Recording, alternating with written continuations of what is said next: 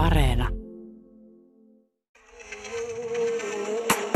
Pörssipäivä. Mikko Jylhä.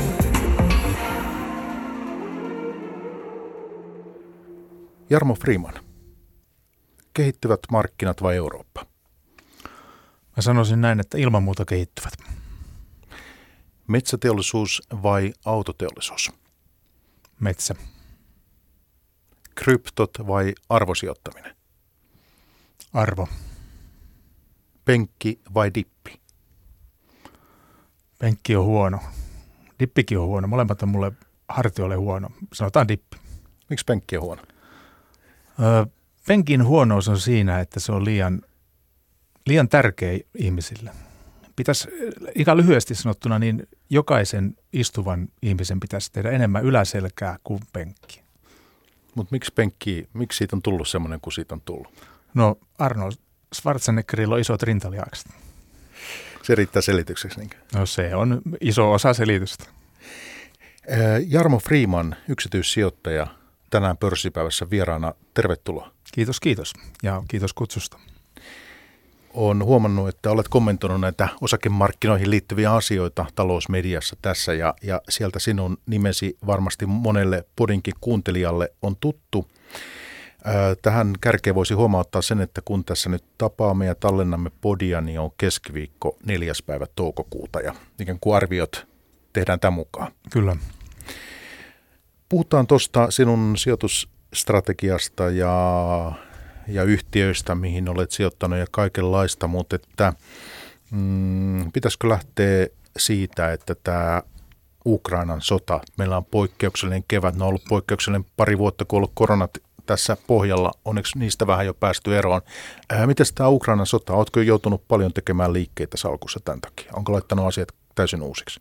Se ei ole laittanut täysin uusiksi, mutta ö, tavallaan tämä hirvittävä, traaginen ja surullinen asia on kiihdyttänyt sellaisia ilmiöitä, jotka mä itse asiassa itse analysoin omasta mielestäni tuleviksi ilmiöiksi jo noin vuosi puolitoista, ehkä parikin vuotta sitten osittain jo liian aikaisessa, mutta nyt ne on sitten siirtynyt ihan reaalitodellisuuteen. Ja niistä keskeisin on raaka-aineiden nousu. Ja sitten tietyt sektorit tämän sodan ja esimerkiksi tänään julkistettujen öljysanktioiden takia niin saattaa merkittävästi boostata itseään ylös, eli siellä saattaa olla nousevia sektoreita, esimerkiksi raaka-ainetankkerit, tuotetankkerit – Venäjä on valtava palladiumin tuottaja, Ukraina on iso neonkaasun tuottaja, siellä on tunnetusti öljyt, maakaasut, kaikki. Ja koko tämä systeemi, mikä liittyy raaka-aineisiin ja sitten huoltovarmuuteen ja energiaan, se on totaalisessa myllerryksessä ja ne, joilla oli näitä salkussa vuosi sitten, niin ne on voinut kellottaa tuommoista 100 prosentin, 200 prosentin nousua monille tuotteille. Osu lehtihaastattelusta mulle silmään, oliko arvopaperi, että kerroit ennen tämän sodan syttymistä, niin laittaneesi, ostaneesi lisää Fortumia ja Nokia-renkaita. Se pitää paikkansa, että mä olin niissä, nyt mä oon niistä molemmista irtaantunut ja Nokia-renkaissa tein turskaa. Tietenkin oli pieni positio, että se ei kaatanut salkkua. Fortum taas on noin periaatteessa mulle arvotarinana sellainen, että mä uskon, että se on – Suomen yrityskentässä niitä yrityksiä, jotka tulee olemaan voittajia pitkässä juoksussa, tulee maksaa osinkoa. Heillä on erittäin hyvä vesivoimamäärät, menee uusiutuvaa voimakkaasti mukaan. En ole huolissani sinällään Fortumista, mutta myös sen on myynyt, koska saatan olettaa, että sitäkin saattaa saada vielä hiukan halvempana tänä keväällä. Mutta olen kyllä valmis ostamaan sitä takaisin sitten, kun siltä tuntuu. Mutta siinä on aikamoiset nyt sotkut ja riskit ja On. Mi- miljardit, miljardit vilisee silmissä. Et siis puhutaan niin isosta alaskirjauksesta, joskin se on diskontattu suurta osin siihen hintaan, se pitää muistaa. Se on nyt jo diskontattu, mutta markkinat menee aina yli. Ne panikoi enemmän kuin mikä on todellisuus, että se paniikki voi tehdä, sanotaan pari, pari euroa voi helposti lähteä. Ja Uniperin kautta sitä riskiä kanssa sitten riittää heillä. Joo. Mutta, mm, mutta tota, okei, puhutaan yksityiskohtaisemmin sitten tuosta, kun nämä raaka-ainetankkerit Joo. mainitsit tuossa, niin yksi on tämmöinen Golar LNG, mikä sinulla on kanssa keskiössä, eikö näin? Joo. Niin puhutaan sitten tuonempana, heillä nimittäin Kore-bisneksenä omistaa ylläpitää tällaisia kelluvia LNG-terminaaleja ja puhutaan siitä, mutta tuota, tähän kärkeen kuuntelijakin varmaan kiinnostaa, sinä olet itse oppinut sijoittaja, pitääkö sitä paikkansa? Voiko näin sanoa? No sanotaan näin, että että siis mun akateemiset opinnot on liikuntaa, joten siellä ei erityisen paljon osakekursseista puhuttu. Joten tässä vaiheessa tietenkin jo pitää sanoa lähetyksen alkuun vahvana disclaimerina, niin kuin äsken sanoin sinulle, että jos Dudsonella sanoo ohjelman alussa, että älkää kokeilko tätä kotona, niin tänään tulette kuulemaan sellaista, että tehkää oma tutkimus, DYOR, että puhutaan paljon asioista, jotka on spekulatiivisia. Mä olen yhdenlainen niin kuin markkinaspekulantti, en koulutettu talousalan ihminen ja uskon ehkä vähän erilaiseen ja kontroversiaalinkin sijoitustapaan, mutta sanotaan näin, että siitä voi saada ideoita, koska maailmassa on aika vähän niitä tilanteita, että palkintokaapin päällä on parhaat seuraavan vuoden sijoitukset, mutta ne voi olla roskakorissa. Niin tämmöinen tupakan tumppi lähestymistapa, tai onko se alkuperäinen sikarin, sikarin jämät? Joo, jotain sellaista se on. Ja ylipäänsä, että jos päälle syljetään tarpeeksi, poljetaan maahan tarpeeksi, ja kuka ei vilkaisekaan sinne päin, niin sitten alkaa jossain kohtaa se nousu, jos on fundaa taustalla. Okei, siis olet liikuntatieteiden maisteri ja sitten olit pyörittämässä, pyöritit kuntosalia Helsingissä. Kyllä. Hakaniemessä. Ja, tota, ja sitten myyt sen tuossa finanssikriisin aikaan. No siis siinä oli, Vähän jos, ennen vai? täytyy sanoa, että täytyy olla tosi kiitollinen siitä, että, että siinä tavallaan yhdistyi se, että yrittäjänä oli tullut tietyt vuodet täyteen, jolloin verotuksellisesti oli järkevää myydä ja sitten ehkä itsekin ajatteli niin, että ei tässä koko elämää olla tässä hommassa, että jotain muuta pitää tehdä – ja 2008 sitten löytyi hyvät ostajat ja tehtiin kauppa ja sitten sen jälkeen tietenkin koko maailman talous hetkellisesti romahti. Ja myöskin tietenkin jälkikäteen sitten tuli myöskin fitnessalalle paljon kovaa kilpailua, erilaisia haastavia kilpailijoita. Että se ei varmastikaan ole ollut viimeinen kymmenen vuotta esimerkiksi mitenkään erittäin helppoa hommaa.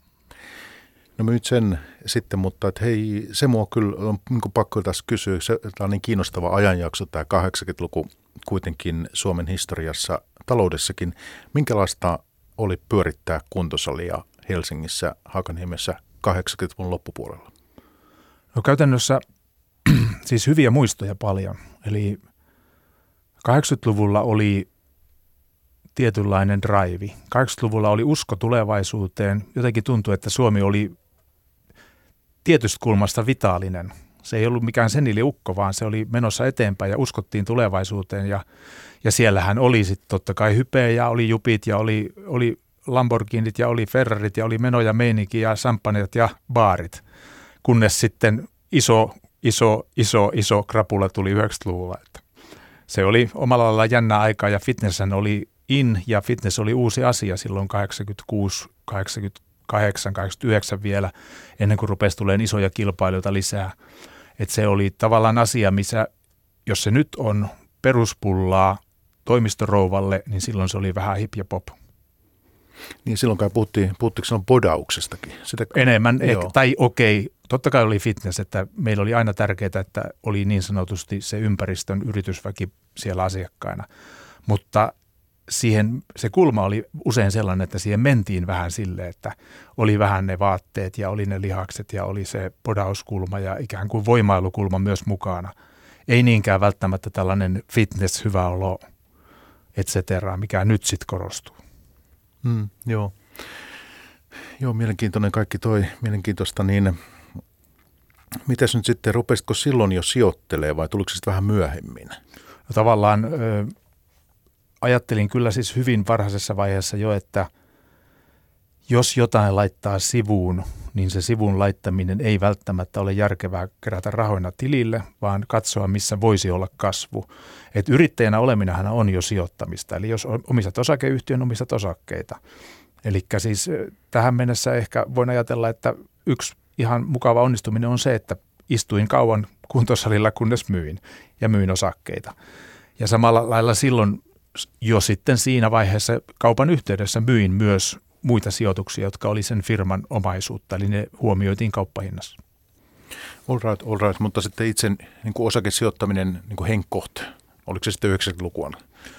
No enemmän, Arvo, nyt, pitää, nyt, nyt pitää muistaa, että osakesijoittamiseen niin ö, tavallaan yrittäjänä, jolla pääomat mieluummin allegoidaan omaan bisnekseen, niin pääomahan tuli vasta sitten enemmän käyttöön, kun kauppa tehtiin, eli 2008. No niin, se lähti siitä ja varmaan aika hyvä, hyvä hetki tulla markkinoille.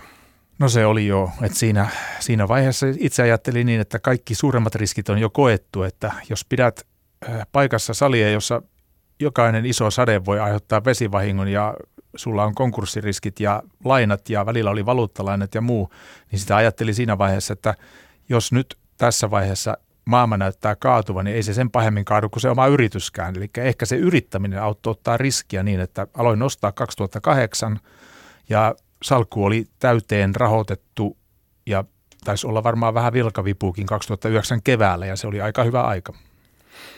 No ei parempaa melkein voi toivoakaan. No nythän me jo kohta saadaan samanlainen. Mutta... Onko näin? mutta hei, eh, mielenkiinnosta, niin mitkä oli ensimmäisiä ostoja sitten? Kyllä mä varmaan niin kuin tyypillisesti monet suomalaiset sijoittajat, niin ostin suomalaisia osakkeita. Eli muistan ihan ö, niitä asioita, että mulla oli klassisia suomalaisia yhtiöitä, silloista Metsoa, silloista Fortumia, silloista Nokia, etc. Mä huikkaan tähän kuuntelijalle, joka nyt sitten kuuntelee tätä uusintana Yle puheesta, myöhemmin sitten radiosta, niin pörssipäivä on tämän homman nimi, mikä tässä on menossa, ja tänään vieraana on Jarmo Freeman ja puhutaan tuota sinun sijoitusstrategiastasi, mutta että tuota, okei, mä ajattelin tuossa lähdössä, että mä kysyn, että paljonko nousee penkiltä. No sä et innostunut tuosta penkistä ollenkaan, mutta ehkä nuorempana. Kysyn sen, paljonko nuorempana nousi. Ei, ei mulla ikinä. Mä, mä oon enemmän sanotaanko tämmöinen korkeushyppäjä, kolmiloikkaja tyyppi, mutta oon mä joskus sen kai jonkun 115 nostanut. Hmm mutta, mutta se ei ole varmastikaan ollut puhdas tekniikka ja mähän on tämmöisenä pitkäkätisenä ja hoikkana ihmisenä, niin sanotaan, että mä oon hypännyt yli kolme metriä vauhditonta pituutta. Se on mun paras urheilutulos toistaiseksi. No sitten nämä, nämä tota, sinun sijoitus, mitä työkalupakista ikään kuin löytyy, ennen kuin mennään ihan sijoituskohteisiin, niin tätä strategiaa ja tapaa liikkuu markkinoille, markkinoilla, niin Jarmo, Mä oon laittanut tänne sen pohjalta, mitä niin kuin ennen, ennen tätä, kun tässä tavataan, niin puhelimessa pohjustettiin, niin tänne koriajattelu, vaihtelevat aikaikkunat, tosiaan noin sikarin kautta tupakan tumpit, vastavirta sijoittaminen ja salkussa on yli sata riviä. Siis sulla on hyvin hajautettu nyt tämä sijoitustoiminta. Joo, tavallaan toi iso rivimäärä, niin sitä täytyy tavallaan perustella seuraavalla tavalla. Et, e, siellä on koreomistuksia, eli siellä on isoja omistuksia, mun mittakaavassa isoja, joiden paino voi olla tosi iso. Eli Golar on selkeästi suurin ja sitten on tämä ryhmä, mistä voidaan ehkä tänään puhua, tämä mun niin sanotut kolme musketööriä, joiden yhteispaino on jo koko salkusta varmaan tyyliin 3-40 prosenttia. Mutta siellä on erittäin paljon pieniä sijoituksia, osa johdannaisia, joilla saatetaan tehdä ihan intraday-kauppaa, kuten esimerkiksi mun suosikki BRVIX, joka, joka niin kuin sorttaa viksiä vivulla. Ja se on aika hurja ja jännä ja siitä voidaan jossain vaiheessa muutama sana puhua. Ja sitten erilaisia esimerkiksi suojaavia sortteja. Ja sitten niin kuin sanoit, niin portfoliosijoittaminen tarkoittaa sitä, että tulee helposti nimikkeitä, koska on esimerkiksi alat kuten uraani tai USAn kannabis tai Kanadan kannabis tai ö, Kiinan pienyhtiöt, niin ne on, ne on tavallaan niin kuin kukin arvaa, niin suhteellisen riskialttiita. Ja vaikka kuinka analysoisit yhtä yhtiöä, sä et välttämättä löydä sieltä sellaista, joka on se voittaja. Eli tavallaan se on vähän kuin startup-sijoittamista, että jos sulla on 5-10 salkussa, niin yksi niistä maksaa muiden tappiot. Nyt sitten niin nämä aikaikkunat ja johdannaiset, siis jos miettii vaikka johdannaisia, niin sinähän ei riitä, että on oikeassa, täytyy olla myös oikeassa oikeassa ajatuksen suhteen, että siinä täytyy niin mätsätä tota, sekä näkemys että ajatus. Että, Joo. Että se, mutta sä oot saanut, koet hallitseva sen ja, ja oot saanut tulosta aikaa. Sitä en tiedä, miten hyvin hallitsen, mutta joidenkin kanssa oppii elämää oikein hyvin, niin kuin tämä mainittu esimerkiksi fiksin sorttaaminen. Eli kyseessähän tavallaan on mun ajattelussa se, että kun mulla on tähän paljon aikaa, niin mä en toteta yhtään sellaisia yleisiä ohjeita. Siis yleinen ohjahan on, että ihminen ei voi mitenkään hallita suurin piirtein 10-20 yhtiöä enemmän. En mä väitäkään hallitsevani, vaan mä yritän enemmän ymmärtää fundanäkemystä tai sitä, mihin maailman makro on menossa. Eli onko aloja, jotka esimerkiksi on selkeästi aliarvostettu, mahdollisia käännealoina, ja sen jälkeen niihin voi ottaa portfoliokannan. Ja sitten on niin kuin aikaikkunoiden sisällä – tämän koko perusfilosofian, jonka taustalla on makro ja funda, niin sitä vastaan voi olla esimerkiksi sortti. Niin kuin esimerkiksi nyt mulla on sortti ennen tämän illan erittäin tärkeää Fedin kokousta. Eli mä oon sortanut Nasdaqia pienellä positiolla, mutta vivulla, koska se suojaa mun salkkua, joka muuten saattaa dipata, niin mä otan sillä jonkun suojan. Se on vähän niin kuin vakuutus. Ja nyt kun on erittäin volatiiliin, niin tällaiset pienet sortit saattaa esimerkiksi parikin kertaa päivässä toteuttaa se ostomyyntisyklin, joka tapauksessa esimerkiksi useita kertoja viikossa.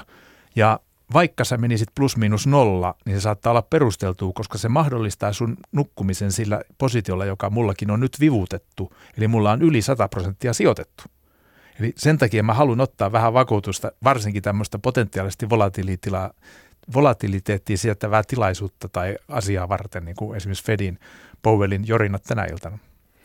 No ootko laskenut siis A, tuottoja, minkälaisia vuosituottoja on tullut ja B, että miten tämä niin tämä hetsaaminen, niin mikä, tämä, mikä osuus tällä on tuotoista? Mä uskon, on, onko se vaan mulla, sitä, että pystyy nukkumaan paremmin? Siinä on, siinä on varmaan osaltaan tällaista omaa psykologista rauhoittelua, että, että sulla on joku kontraava elementti silloin, jos sä olet lisännyt riskiä kaikkia normaaleja ohjeita suuremmaksi. Ja valitettavasti en pysty sanoa, enkä edes tiedä, eli pitäisi tehdä paljon suuremmat laskennat, koska mulla saattaa olla tyyliin 3000 kauppaa vuodessa. Mun on vaikea sanoa, mä en ole tehnyt siis sellaista tilastoa, on ollut sillä lailla laiska, että tarkkaan ottaen tehnyt, että nythän tietenkin on iloinen tilanne, että nyt viimeinen vuosi on mennyt loistavasti ja nyt tällä hetkellä taitaa olla toi vähän isompi salkku 60 prosenttia Nasdaqia edeltä tältä vuodelta, mikä on ihan kohtuullinen suoritus. No, kuulostaa kovalta. Et se, mutta siihen johtuu enemmän se, että Nasdaqilla on mennyt huonosti. Et se, on, Nasdaq, se on yli miinus 20, että, mutta ei, ei, se huono ole se noin 40 pinnaa vuodelle, vuoden alkuun, että kyllä mä olen erittäin iloinen ja tyytyväinen. Onhan tämä ollut tosi vaikea vuosi, jos niin miettii indeksimielessä. Niin. niin.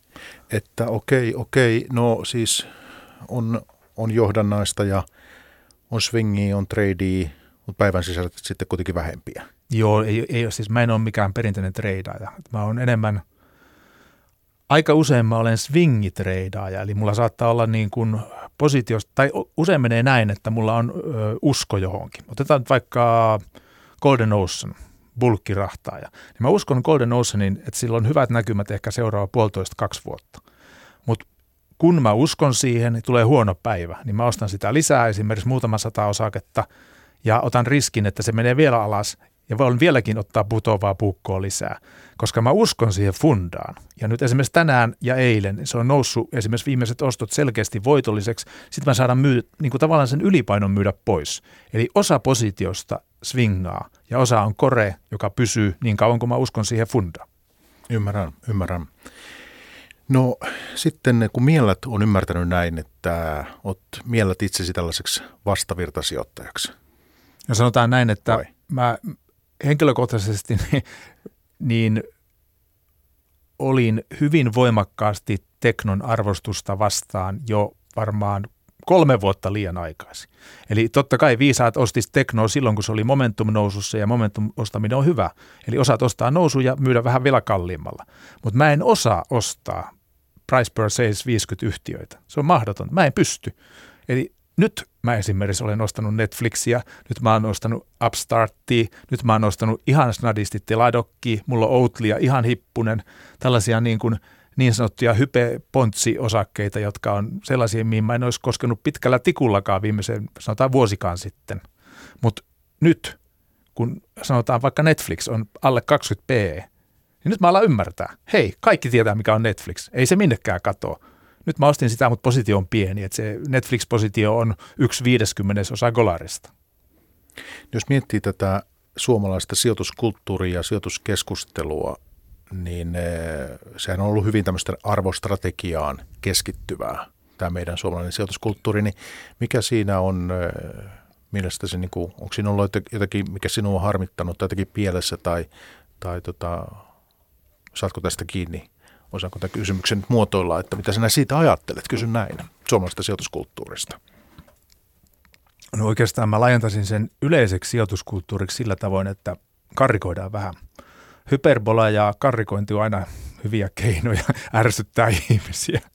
Eli lähdetään siitä, että kaikki suuret totuudet on kuolleet. Ei ole mitään sellaista, mihin voi ikään kuin monoliittisesti uskoa. Eli mä en usko esimerkiksi siihen, että noudata sijoitussuunnitelmaa. Mä en usko siihen, koska jos alkaa Ukrainan sota, niin noudatatko edelleen sijoitussuunnitelmaa härkäpäisesti?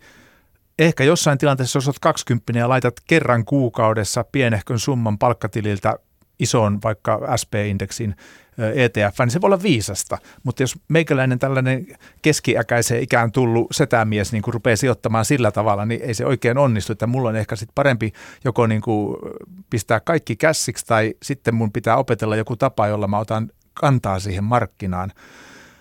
Jokainen ihminen, jokainen yksilö totta kai pitää tehdä niin, että katsoo oman tilanteensa, lähtee siitä mitkä on omat mahdollisuudet, mikä riskiottokyky, mikä riskiottohalu, mikä osaaminen, paljonko halu käyttää aikaa, kaikki tämä vaikuttaa. Eli yleisiä sääntöjä on vähän, mutta mun mielestä yksi erittäin iso yleinen ongelma, joka on kauniisti toteutunut tänä keväänä, on se, että on puhuttu osakkeista niin kuin ne olisi semmoinen tasamittainen metsä. Ei ole. Eli siellä metsässä kasvaa puita, jotka kasvaa kitukasvuisesti ja yhtäkkiä ne saa kunnon salpietarit alle ja ne kasvaa viisi kertaa nopeammin kuin se muu metsä. Eli ne puut pitää löytää sieltä metsästä tai sitten ne sektorit, se hehtaari sieltä metsästä, joka on nousemassa. Et siinä mielessä esimerkiksi ö, olen iloinen, että lähdin raaka-aineisiin, tilttaaviin osakkeisiin jo vähän ehkä liiankin aikaisin kaksi vuotta sitten.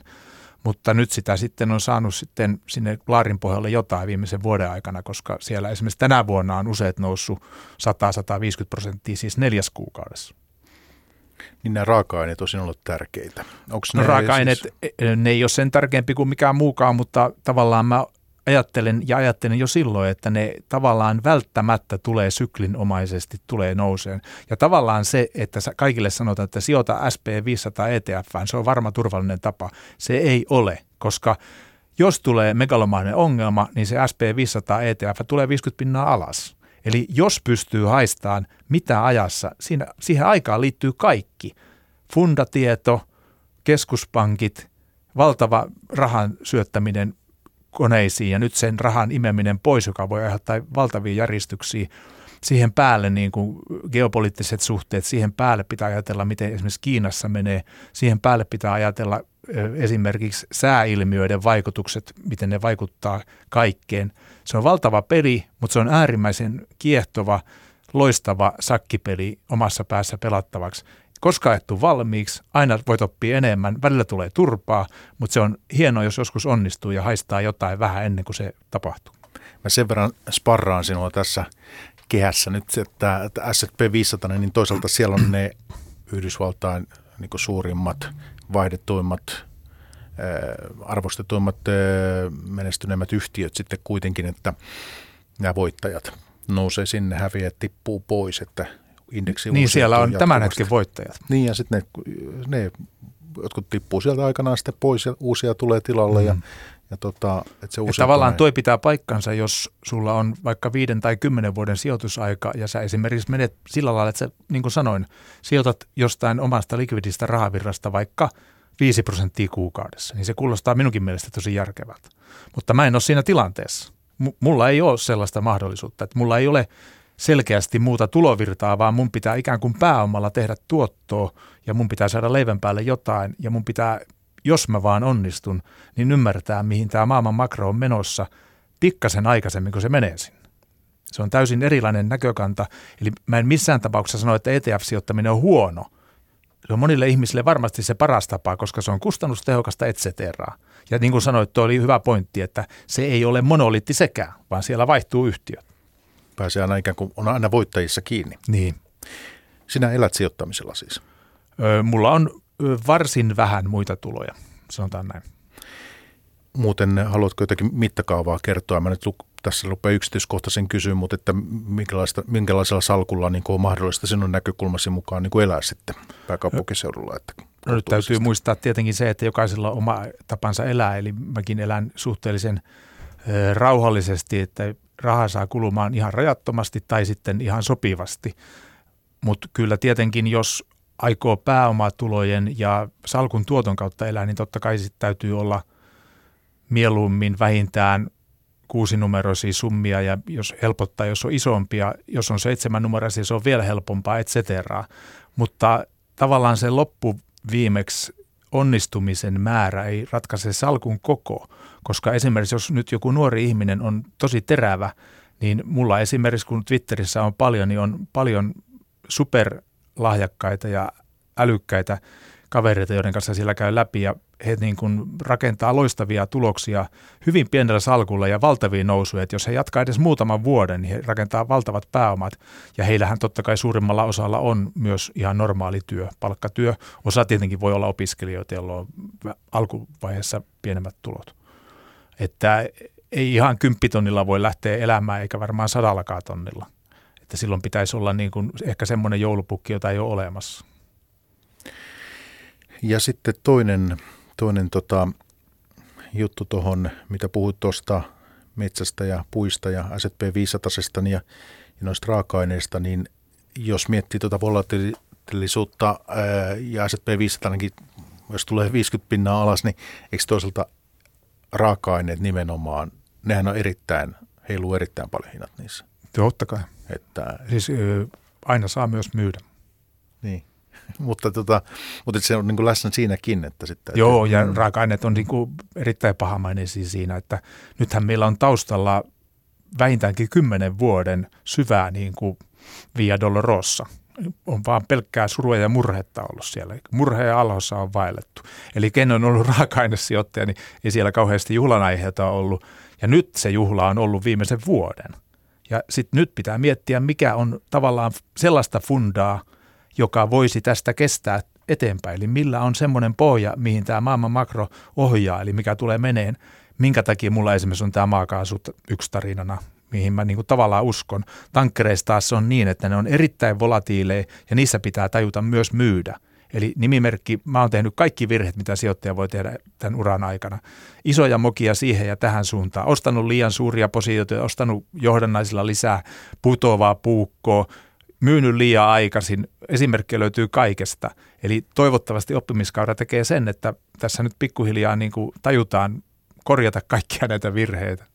No milloin sä lähdit tähän, äh, niin kuin tätä, äh, rakentaa tätä sun raaka-aineen strategiaa tai positiota? Milloin sä innostuit tästä? No mä oon uskonut tavallaan näin, että kun sanotaan, että tekno syö maailman, niin tavallaan se on totta, mutta ei se voi olla niin mun mielestä pitkällä juoksulla, että tekno syö maailman niin, että yhtiön arvo on price per sale 100 ilman, että sillä on tuloksesta tietoakaan. Eli mähän tästä niin, kuin niin sanotusti kettuilin tuolla Twitterissä jo paljon, paljon aikaisemmin, kunnes nämä tuli alas 8-90 prosenttia. Ja nyt minä sanoin, kuten äsken kerroin, niin omistan jo hiukan ihan pienen pieniä positioita näitä mun mielestä pontsi kautta hypeteknoja. Koska sieltä tehtiin niin, että ilmat otettiin pois ja enkelit putoili ja tähdet putoili ja eivät olleet kiintotähtiä, olivat tähden lentoja. Pitäisi löytää sellaiset niin kuin mistä vaan alueesta, mitkä voi olla kiintotähtiä. Että, että on esimerkiksi nyt ottanut niin kuin pienen pienet positiot sekä Amazoniin, Facebook eli Metaan ja, ja tota niin Googleen, koska mä uskon, että ne on kiintotähti, mutta mä en ole yhtään vakuuttunut, että ne on lähelläkään pohjia vielä, että siellä voi helposti tulla 30 pinnaa alas. Mutta siis tämä kulta, uraani, eh, palladium, muut, niin milloin se lähdetään mukaan? Siis mä oon ollut niissä mukana jo varmaan viisi vuotta. Viisi vuotta? Joo. Okei, ja mikä niissä, äh, siis äh, onko se nimenomaan tämä uraani, mikä on ollut tärkeä raaka-aineessa vai, vai kultaa, hopea, palladium? Siis jokainen, tarina, jokainen tarina on eri. Siis se, jokainen tarina on eri ja, ja tota, mehän voitaisiin tehdä body aina yhdestä raaka-aineesta kerralla. Että tavallaan ö, raaka-aineissa niin kuin kaikki on supply demand tarinoita. Eli ö, jos haistat sen, että jostain on tulossa puute, niin ostamalla sen alan kaivajaa, sen alan jotain kaivosta, vaikka juniori tai sitten tuotannossa olevaa jotain vaikka majoria, niin oikeaan aikaan niin majorit tuplaa, triplaa ja juniorit kymmenkertaistuu tai 50 kertaistuu. Eli toisin sanoen muutama hyvä keissi voi tehdä sen, että sun kaikki huonot keissit tulee kerralla annettua anteeksi. Ja uraani on tämmöinen niin kuin primus inter pares, että, että niin kuin ihan hirvittävä lasku ja sitten parhaissa nousuissa niin noustaa 50-kertaiseksi. No minkälaisia uraaniyhtiöitä? Mä tiedän siis Kanadassa on tämmöinen kuin Cameco ja sitten tuota, hetkinen, eh, sitten on tämä Kazakstan on tärkeä näissä hommissa ja siellä on tämmöinen Prom, eikö niin? Joo. Ja sitten on tota, Ranskassa Orano tuottaa ja rikastaa uraania. Heillä kai, onko kaivoksia jossain Afrikassa ja Siis ovat jo mukana siis kaivostoiminnan joko aloittamisessa tai omistamisessa tai reaalisesti toiminnassa. Et nythän pitää muistaa, että Uranissa tällä hetkellä erittäin moni yhtiö on vasta ikään kuin hanke. Että siellä isoja tuottajia just toi Kasakit ja Kameko. Ja sitten Global Atomic. Global Atomic on taas sitten niin kuin parhaasta päästä niistä hankkeista, jotka voidaan suhteellisen nopeasti panna käyntiin ja jolla on hyvät pitoisuudet maassa. Eli jos uraani nousee kunnolla, niin globaalin kaivos tekee valtavan paljon rahaa muutamassa vuodessa. Mutta että sulla on, sä oot rakentanut tämmöistä koria ikään kuin uraani ympärille. Joo, kyllä. Kymmenkunta firmaa. Joo.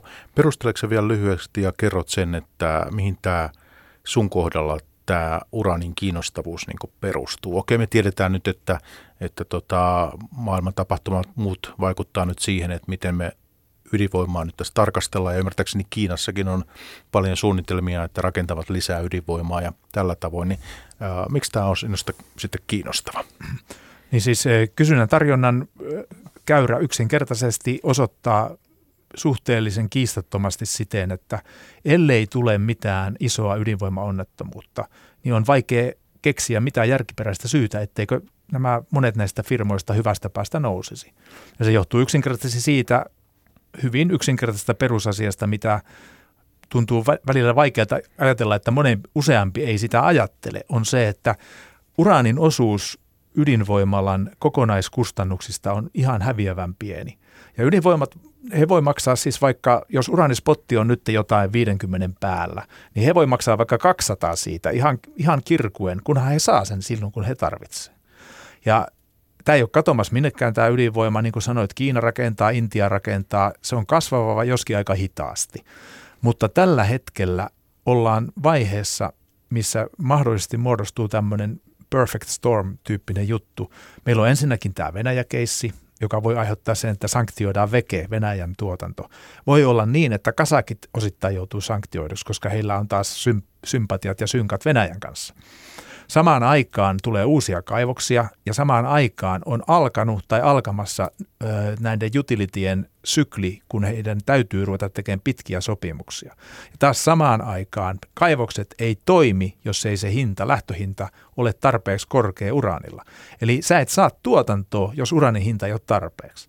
Ja uraanin hinta 50x on tällä hetkellä ei ole tarpeeksi kunnolla kaivosten aloittamiseen. Eli sillä pärjää kasakit hyvin, sillä pärjää ehkä Kameko, sillä ehkä pärjää Global Atomic, mutta tuolla on monta monta nimeä, jotka ei tule missään tässäkään syklivaiheessa pääseen tuotantoon, mutta jos tulee parabolinen hype ja tulee säikähdys, että utility on pakko ostaa hinnalla millä hyvänsä, niin koko porukka, kaikki veneet nousee. Ja se, tähän perustuu tavallaan tämä portfoliojuttu, että suurimman osan uskaltaa ostaa ehkä niitä, jotka ei mene konkkaan. Eli että tällä hetkellä yksittäisesti öö, niin mulla on aika olennaisesti niin kuin tasapainoinen se salkku, että siellä on ehkä viittä sille, että ne on aika lähellä samaa koko luokkaa, kuten Cameco, Energy Fuels, Global Atomic, Urk Energy, Denison Mines. Nämä on kaikki tällaisia, jotka, jotka ei ole ihan ensimmäisenä konkkaamassa. Ja sitten on se toinen porukka, joissa on niin kuin enemmän riskiä ja jotka voi toimia tällaisia swingityyppisinä, että sä ostat niitä silloin, kun on syvä masennus ja huitaset puolet positiosta ulos, kun tulee seuraava pomppu. Okei, sulla on tämä korjaajattelu tässä. Milloin sä aiot myydä sitä uraanin? Mä ostan ja myyn sitä koko ajan. Koko ajan? Niin. Okay. Eli no. mä, niin kuin mä sanoin, jos mulla on nyt vaikka, mikä voisi olla hyvä, Encore Energy, niin mä ulkomuistista ajattelen, että mä oon ehkä kolme kertaa tänä vuonna tai neljä kertaa niin kuin ostanut halvalle ja myynyt sitten vaan selvästi kalliimmalla joko koko position tai sitten puolet positiosta. Ja sama mä teen näillä, jotka mä pidän spekulatiivisena. Ja samalla lailla mä oon myynyt välillä Kamekon kokonaan pois, kun mä oon katsonut, että nyt se saattaa kohtuulla alas. Mä saan kohta sen halvemmalla takaisin ja toistaiseksi se on toiminut. Ja, ja samalla lailla tehnyt tämän Sprottin kanssa, eli Sputin, joka on tikkeri UUN, joka taas on tällainen rahastotyyppinen juttu, joka vaan ostaa urania pois markkinoilta ja kuivaa markkinoita, ostaa tavaraa veke. Niin välillä mä oon sen ostanut ja välillä kun se näyttää hyvältä, eli spotti on ollut korkealla ja, ja ihmiset himoissaan ostaa tota, sitä, niin silloin se kannattaa myydä pois ennen kuin on itse varma, että on tulossa se kunnon iso uranen nousu. Pysähdytään tähän. Nimittäin ystäväsi Mikko Leivo. Joo, hän on Suomen primus inter pares uraanisijoittaja. Mikko, Mikko on varmaan aiheuttanut monelle ihmiselle mukavia viboja kirjoittamalla tästä nyt jo vuosia uraanista ja mäkin olen hänen kanssaan muutaman kerran käynyt tekemässä pitkät kävelyt ja puhumassa niin kuin tällaisesta kontrasijoittamisesta ja roskakorien kaivelusta. Ja hän oli vieraana Rahapodissa tässä aika äskettäin Joo. Puhut, puhumassa uraanista. Ja semmoinen, mitä mä jäin miettimään, tuossa kun mainitsit ton Sputin, Joo. mikä on tämmöinen rahastotyyppinen – Mm. Voiko sanoa näin, onko se säätiö? No se on vai? vähän niin kuin rahasto, tai siis se, se on niin kuin trasti. Niin. Eli että et, et sen tarkoitus on hyvin yksinkertainen. Ostetaan uraania silloin, kun ollaan preemiolla. Eli jos hinta on ylempi kuin se niin kuin heidän niin sanottu NAV-arvo, niin silloin he voi printata uusia osakkeita ja ostaa uraania.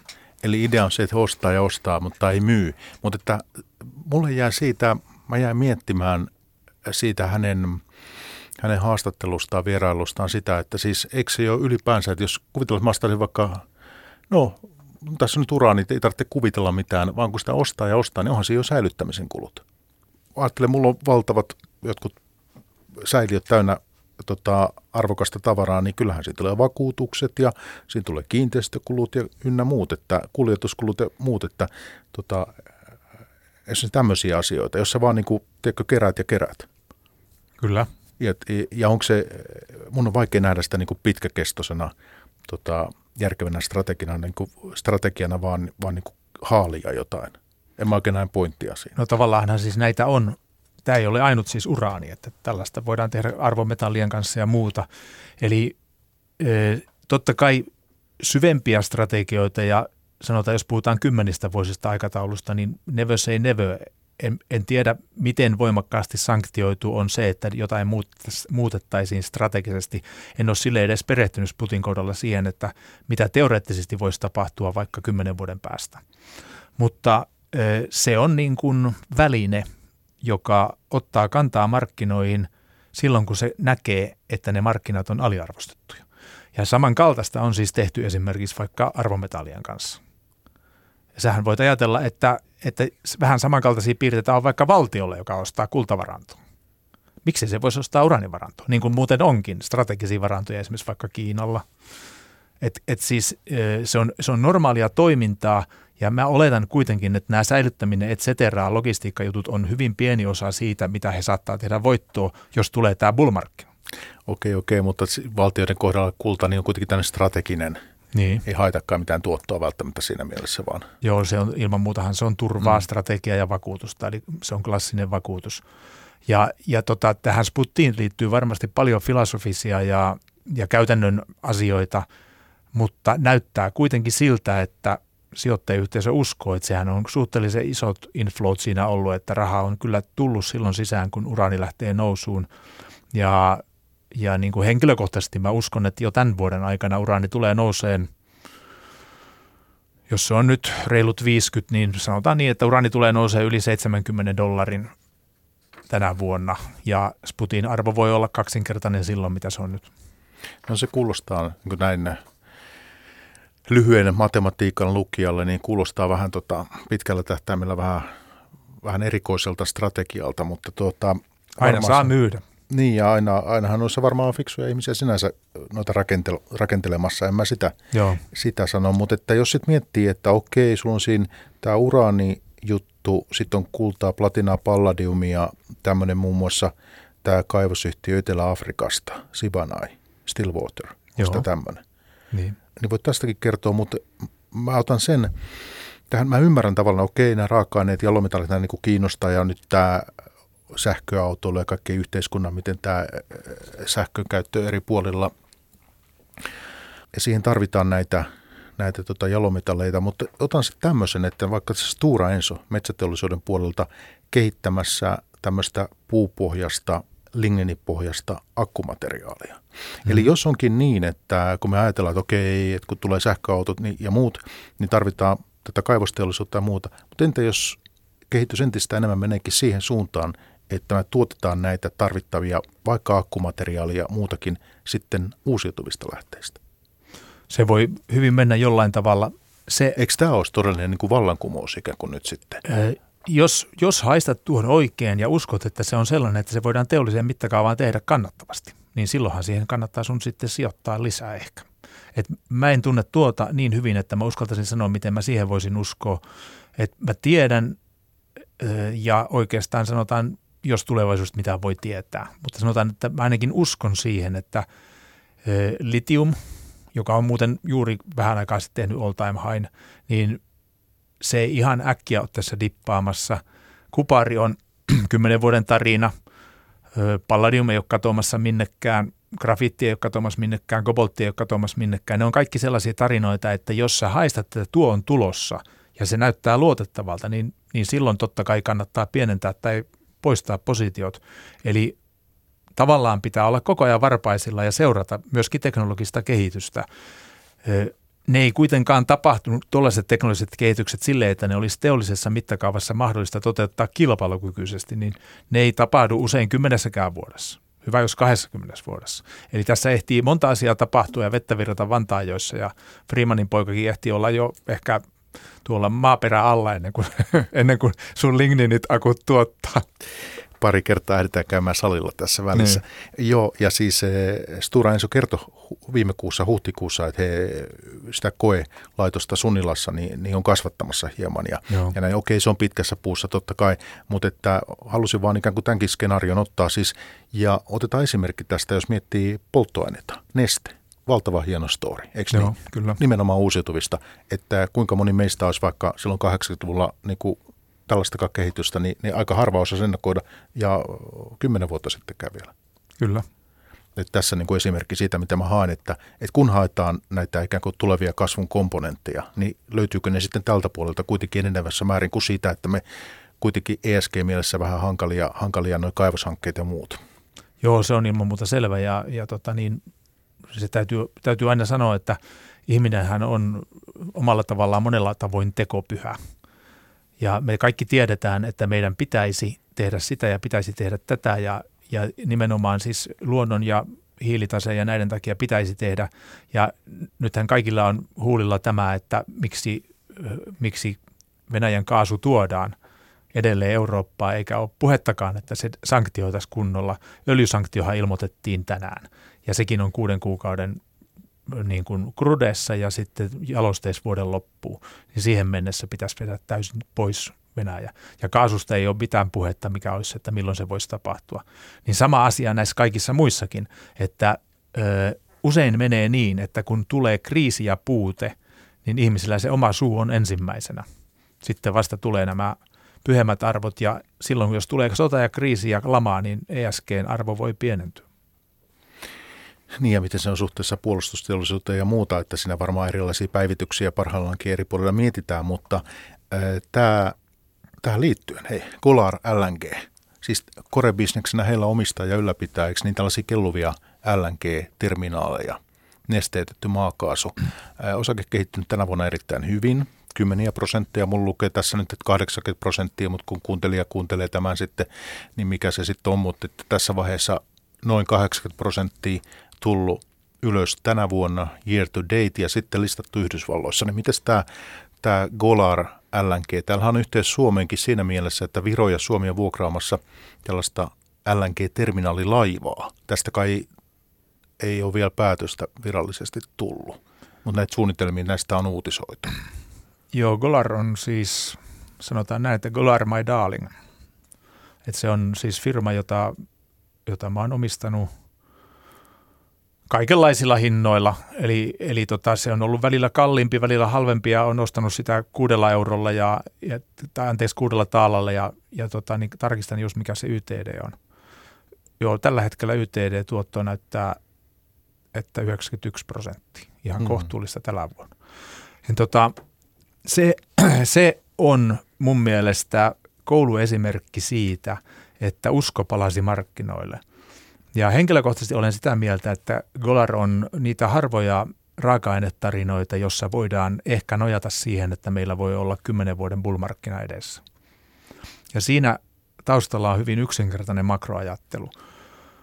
Toisin sanoen, kun meillä on tämä uusiutuvien ja mitä vähemmän hiiltä, sen parempi energian tuottamisen tarve, hyvin raskas, niin se ei tule onnistumaan mun mielestä ilman maakaasun käyttöä. Ja LNG, nestetetty maakaasu, on sitten taas tavallaan yksi erittäin tärkeä tapa johtuen siitä, että kun se pakataan, niin se menee yhteen kuudessadasosaan. Ja siis yksi laiva pystyy kuljettamaan valtavan energiamäärän toiselle puolelle maapalloa. Ja on paljon alueita, missä ei ole kaasua, ja he tuo näitä paikalle. No, Sitten me tullaan siihen ajatukseen, miksi Golar. Niin Golar, jos puhutaan vaikka näin, että, että miljoona British Thermal Unitia on se yksikkö, mitä, mitä muun muassa käytetään. Siinähän käytetään myös kuutiotilavuuksia, vaikka mitä. Mutta sanotaan, että jos on tämä miljoona British BTU-yksikkö, niin ö, Golarilla toi kustannus, että se saa sen ulos maasta, voi olla esimerkiksi neljä. Jos samaan aikaan sama yksikkömäärä myydään vaikkapa 25 tai 30 Aasiassa tai Euroopassa, niin ei tarvitse kovin monimutkaista matematiikkaa, kun rupeaa miettimään, mitä bisnestä siinä mahtaa olla.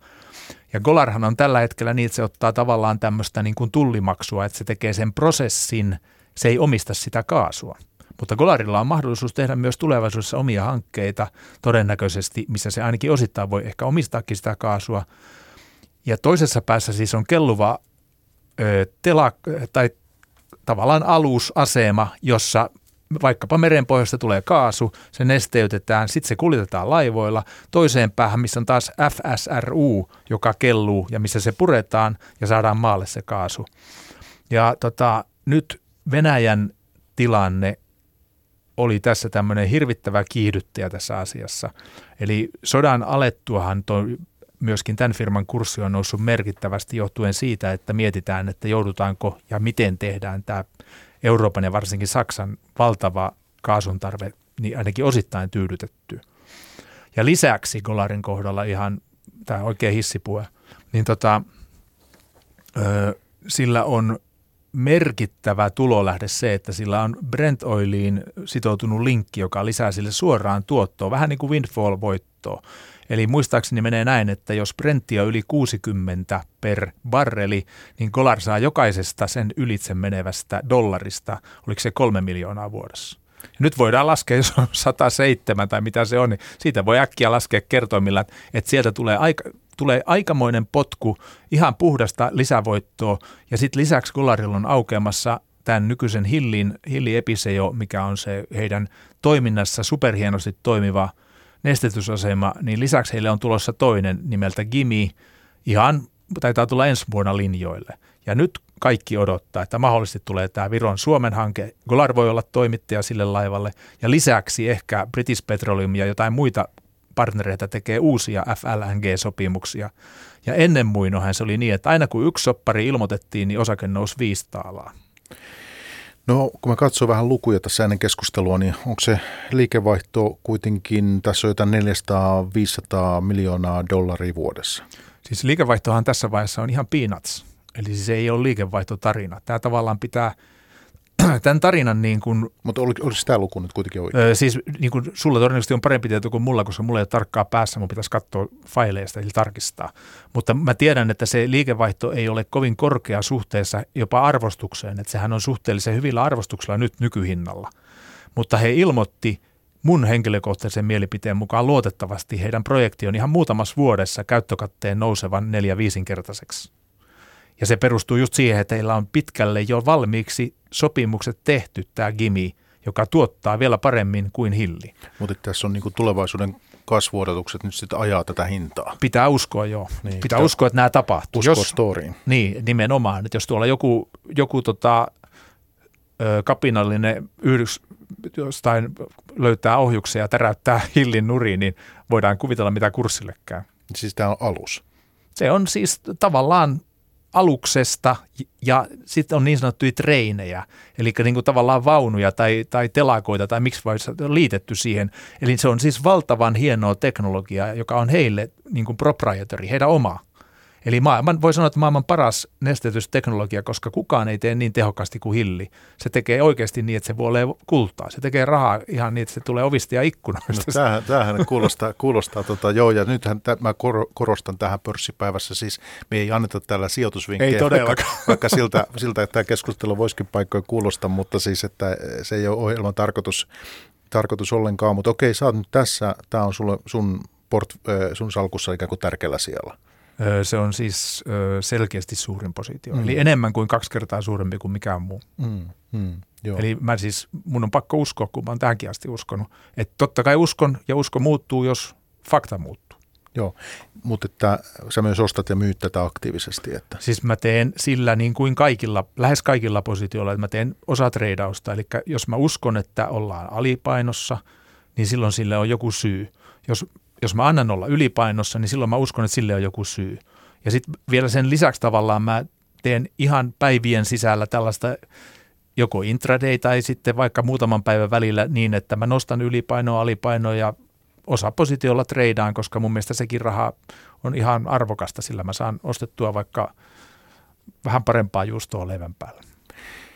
Tähän vähän liittyen tähän, tässä on näitä aluksia tällä Golarilla, niin tämä Scorpio Tankers, tämä, tästäkin äh, vähän pohjustettiin teemoja ennen kuin lähdettiin keskusteluun, niin tämmöinenkin shipping-firma sinulla on.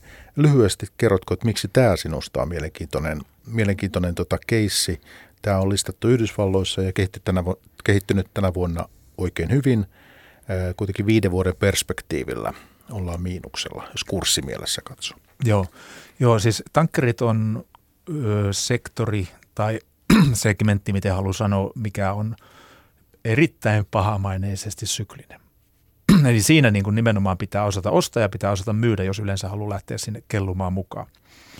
Ja Scorpio Tankers on sitten vielä koko porukan tämmöinen varsinainen yleisinhokki, eli se on ollut niin kuin tämmöinen öö, varmasti monien mielestä hylkyä ja moni on ottanut niin pahasti siitä tappioita, että ne ei koske siihen ikinä koskaan milloinkaan.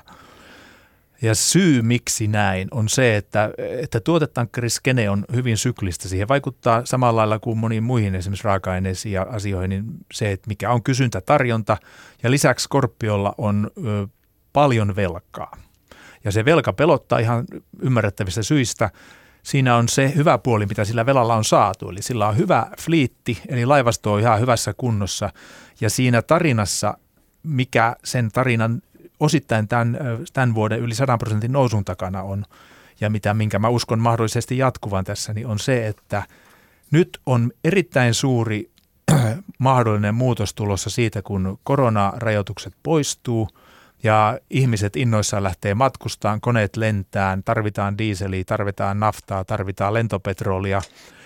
Ja yhtäkkiä on käynyt niin, muun muassa sodan takia, että paikat, missä on jalostamoja, paikat, missä taas sitten on öljyä ja paikat, missä tarvii ostaa, käyttää se kyseinen raaka-aine tai oikeastaan jaloste, niin voidaan tulla sellaiseen taas positiiviseen perfect storm-tilanteeseen, että tonnimailit, eli paljonko joudutaan kuljettaa per tietty painoyksikkö sitä jalostetta, niin tulee muuttumaan sodan ja muun takia ja jalostamoiden paikkojen takia niin, että yhtäkkiä tuotetankkerit saa paljon duunia ja samaan aikaan niiden uustilausmäärä on varsin alhaalla ja samaan aikaan meidän päälle painaa tällainen ö, regulaatio, missä taas on tärkeää, että se laivasto on nuorehko, hyvässä kunnossa, sillä on ehkä rikkipesurit ja ne on valtavan isoja ne preemiot, mitä saa ekolaivasto ja esimerkiksi pesurit. Puhutaan siis isojen tankkereiden kohdalla yli 10 000 per päivä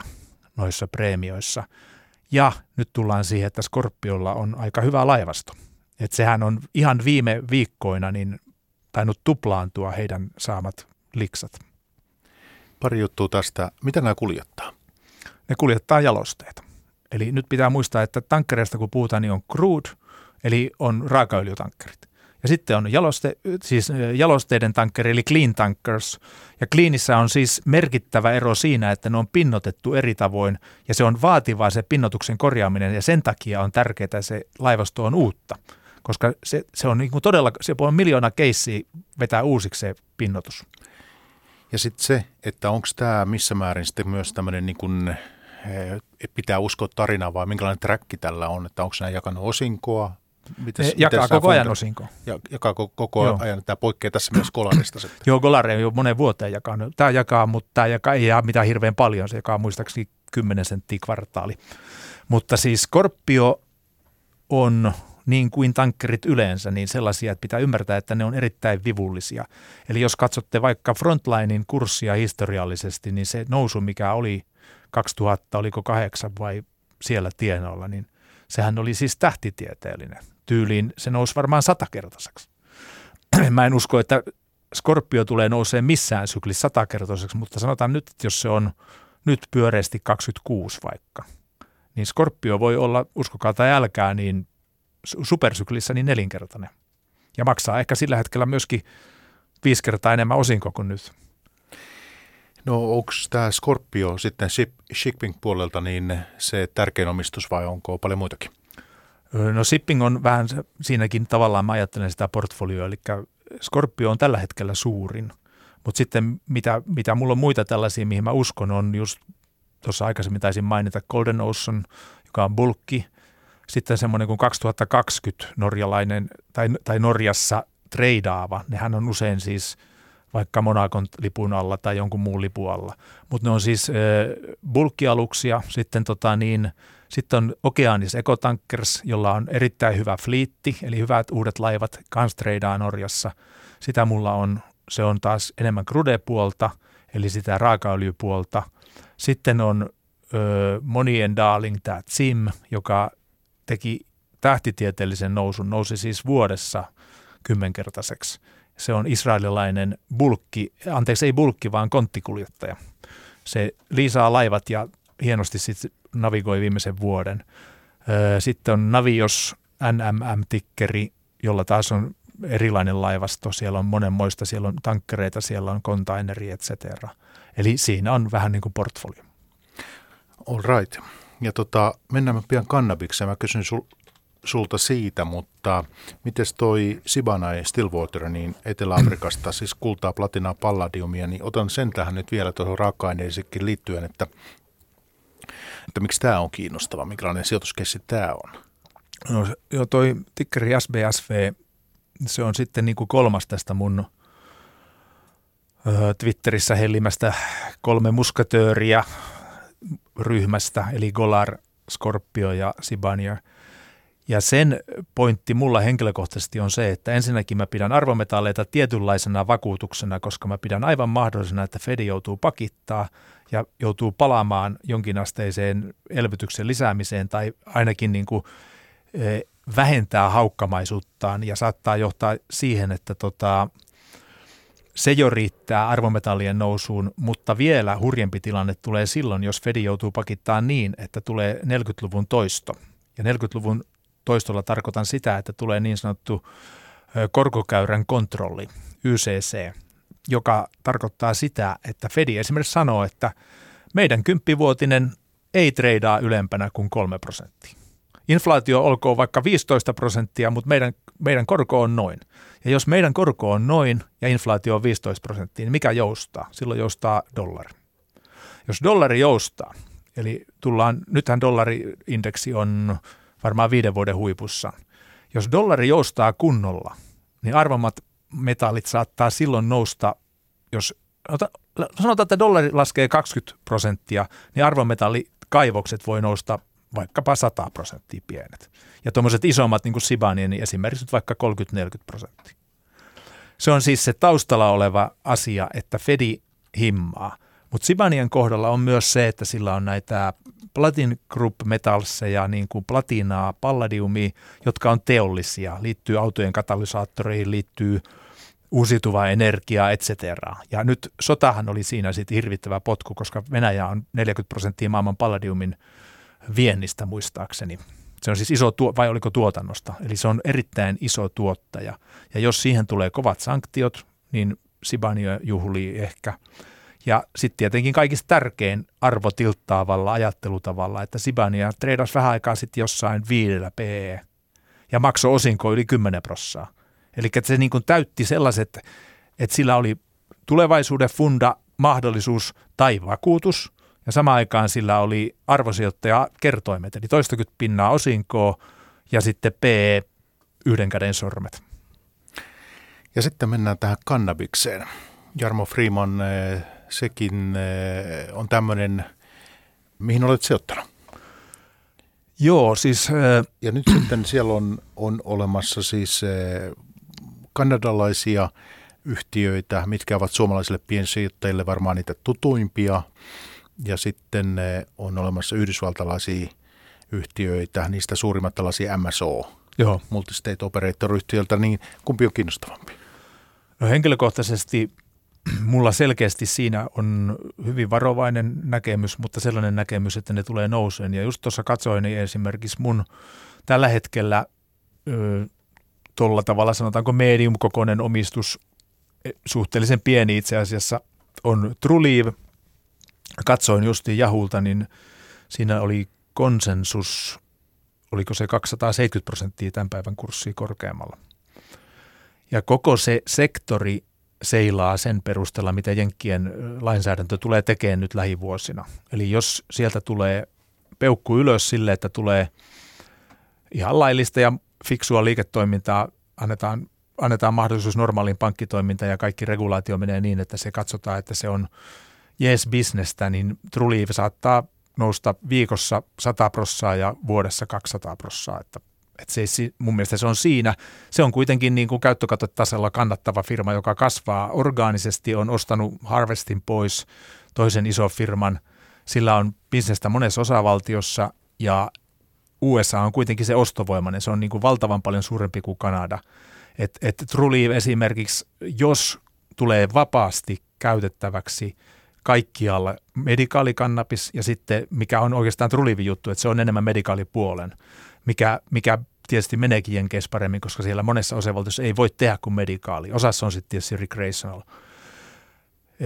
Truliiviin uskon, ja sitten mulla on pieni positio tilreitä, mikä on enemmän sen takia, että Afria tavallaan söi sen aamupalaksi Tilrein. Että Afria oli se kannattava puoli ja Tilrei oli se, mikä hypetti. Ja Tilreissähän oli klassinen parabolinen, että se kävi 300 taalassa ja sitten se putosi 95 prosenttia tai enemmän. Ja nyt se on sitten tikkerillä Tilrei tuolla mutta Afriahan siinä oli se, niin kuin se bisnes, jolla oli oikeasti potkua takana. Siinä taas idea on se, että, että se on iso, sillä on lihaksia tavallaan ja sillä on myös sitten Eurooppa-bisnestä ja sillä on mahdollisuus päästä USA-markkinoille sitten, kun se aukeaa. Mutta se on pienempi mulla kuin TrueLeave. No tämä TrueLeave, niin tämä on hyvin vahva Siis Florida on se heidän kotimarkkinansa. Joo, se on, se on niin kuin Trulli on Kanadan, ei kun anteeksi, Floridan kunkku ja heillähän on erittäin fiksu daami toimitusjohtajana Kim Rivers, joka on ilmeisesti tehnyt hyvää duunia siellä, että tota, laajentunut myös muihin, muihin tota osavaltioihin, mutta, mutta ilman muuta siis ylivoimaisesti tärkein on Florida.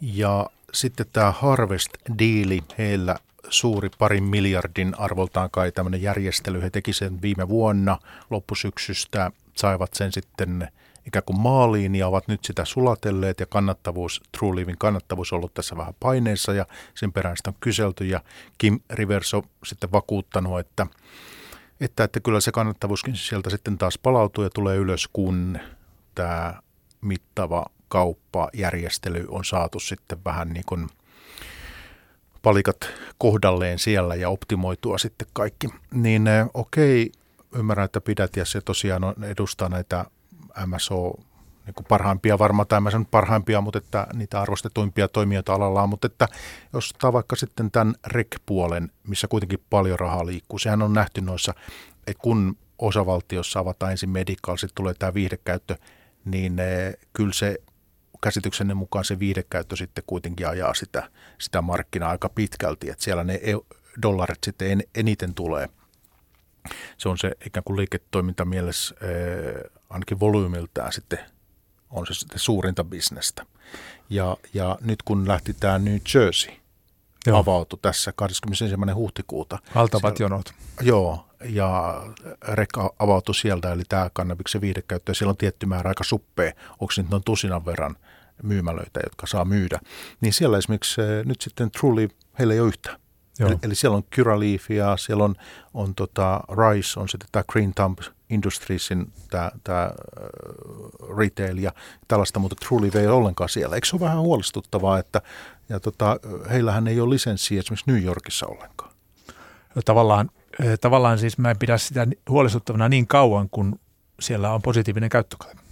Että jos Truly kasvaa orgaanisesti ja myös yrityskaupoilla, ja jos se pystyy tekemään kuitenkin koko alan parasta tai parhaimpia tuloksia, niin ö, kyllä se aikaa myöten on kaikissa niissä osavaltioissa tällä vauhdilla.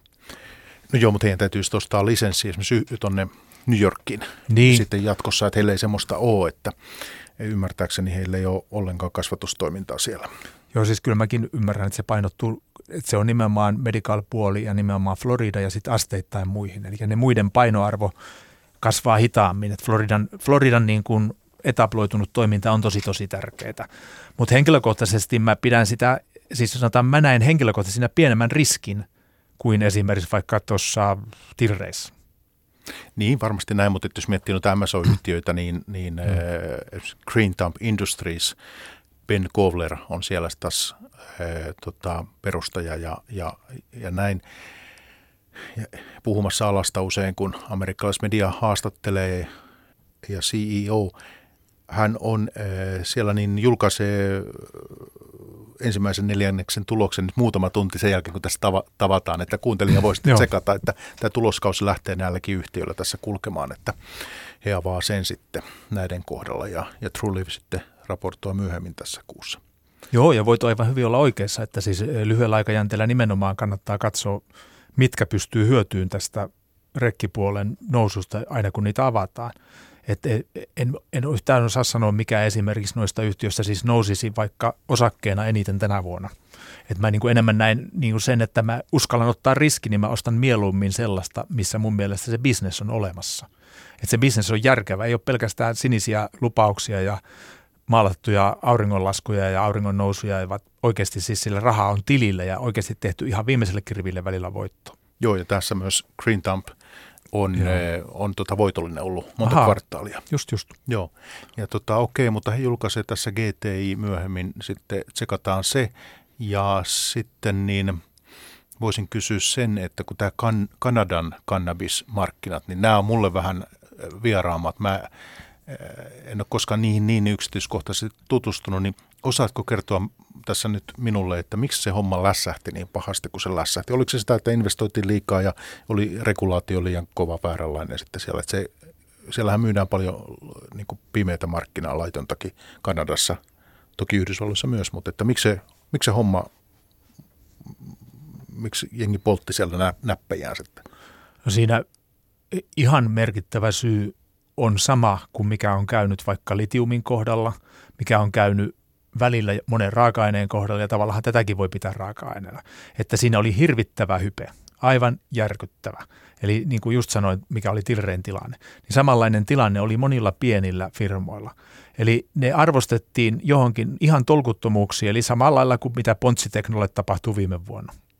Eli niiden arvostukset ei, ei ollut tästä maailmasta, ei mitään järjen hiventäkään.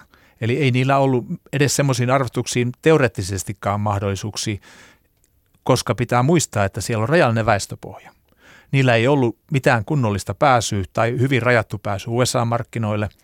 Ja samaan aikaan niille oli hankkeita osalla firmoilla esimerkiksi ulkomailla, jotka on kauhean kalliita alussa. Eli oikeasti oli kyseessä siis se, että oli hirvittävä hype ja paljon vähemmän villoja. Se oli se pääsy ilma, ilman muuta. Ja sitten sama oli se, mitä sanoit, se oli ihan olennainen juttu, että kun se oli kovaa muotia ja huutoa, niin sitten tuli kilpailua. Ja sitä oli siellä ja sitä oli täällä ja tuli huonolaatuisia niin kuin tuotteita ja, ja oikeastaan kukaan ei kunnolla päässyt siellä lentoon. Joo ja se vielä tuossa, että näillä kanadalaisilla kannabisyhtiöillä oli mahdollisuus listautua. Joo. Niitähän monet sijoittajat pystyvät ostamaan, esimerkiksi jos vaikka Trulieve yhtiötä miettii, niin sitähän, siihen ei ole niin helppo suomalaisenkaan päästä käsiksi. Se on aika hankalaa. Niin, no se, se vaatii sellaisen operaattorin, että voi ostaa niitä esimerkiksi pinkkilistoja ja OTC ja kaikkea. Eli se ei ole siis, se ei ole missään Nasdaqissa, missä esimerkiksi on Tilray. Just näin. Ja tota, vaikuttaa sitten tietysti tähän innostukseen ja kiinnostukseen Joo. ja arvostukseen kaikkeen tähän. Mutta että okei, sano vaan kannabiksesta, jos jotain vielä, vielä on. Mulla on pari teemaa tässä. Meillä on tässä tunti tullut täyteen, mutta kysyn sen, että nyt kun tämä traaginen kevät meillä on tässä käynnissä tämä Ukrainan sota, niin nyt poliittiset riskit sitten on suhteessa Venäjään toteutunut tässä monessakin mielessä ja tietysti tähän sijoitus, sijoitusskeneen näkökulmasta sitten nämä Venäjä-yhtiöt, kenellä niitä on ollut, niin, niin hankala tilanne. Mutta että entäs Kiina? Sinä olet sijoittanut Kiinaan kiinalaisiin ja sieltä muun muassa sitten Tencenttiä, Alibabaa ja sitten pienempiä tällaisia small cappeja. Niin miten nyt sitten tämä poliittinen riski suhteessa Kiinaan? Sä et ole lähtenyt sitten, et ole ainakaan lähtenyt myymään pois, tai ainakaan kaikkia. No siis Kiina on, siis mi, mihin mun pitää siis uskoa, niin mä uskon, että Kiina on se, mitä raaka-aineet oli viime vuoden alussa. Eli Kiina on nyt se, minne syljetään, Kiina on se, missä pelätään, mutta mun on pakko uskoa siihen, että Kiinan johto on tietyllä tavalla pragmaattinen. Eli ne tietenkin haluaa pitää oman valtansa, mutta mä en henkilökohtaisesti millään suostu uskoon, että esimerkiksi Kiina reguloi hengiltä Alibaban, Tencentin, koska mun ajattelussa siinä kävisi näin, että ne antaisi hegemonian teknologiassa USAlla. Ja ei, ei, mä, ei voi olla niin tyhmä.